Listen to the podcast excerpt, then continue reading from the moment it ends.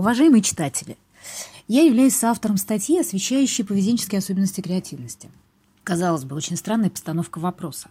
Негативная и антисоциальная креативность. Мы привыкли считать, что креативность – это позитивное явление, и оно способствует развитию конкурентоспособности страны, организации, улучшению жизни социума его членов. Однако креативное мышление очень часто, особенно в последние годы, активно используется для нанесения вреда другим людям и реализуется в криминальном поведении, мошенничестве, коррупции. Антисоциальная креативность проявляется в намеренном нанесении вреда. Ее цели и средства реализации всегда нелегитимны.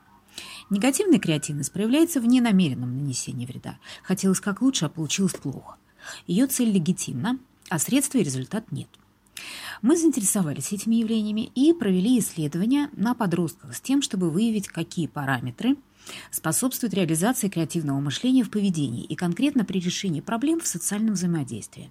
Мы использовали опросники агрессивности Баса Перри, макиавелизма, эмоционального интеллекта, короткую версию пятифакторного опросника и адаптированный нами ранее опросник зарубежных авторов поведенческие особенности антисоциальной креативности.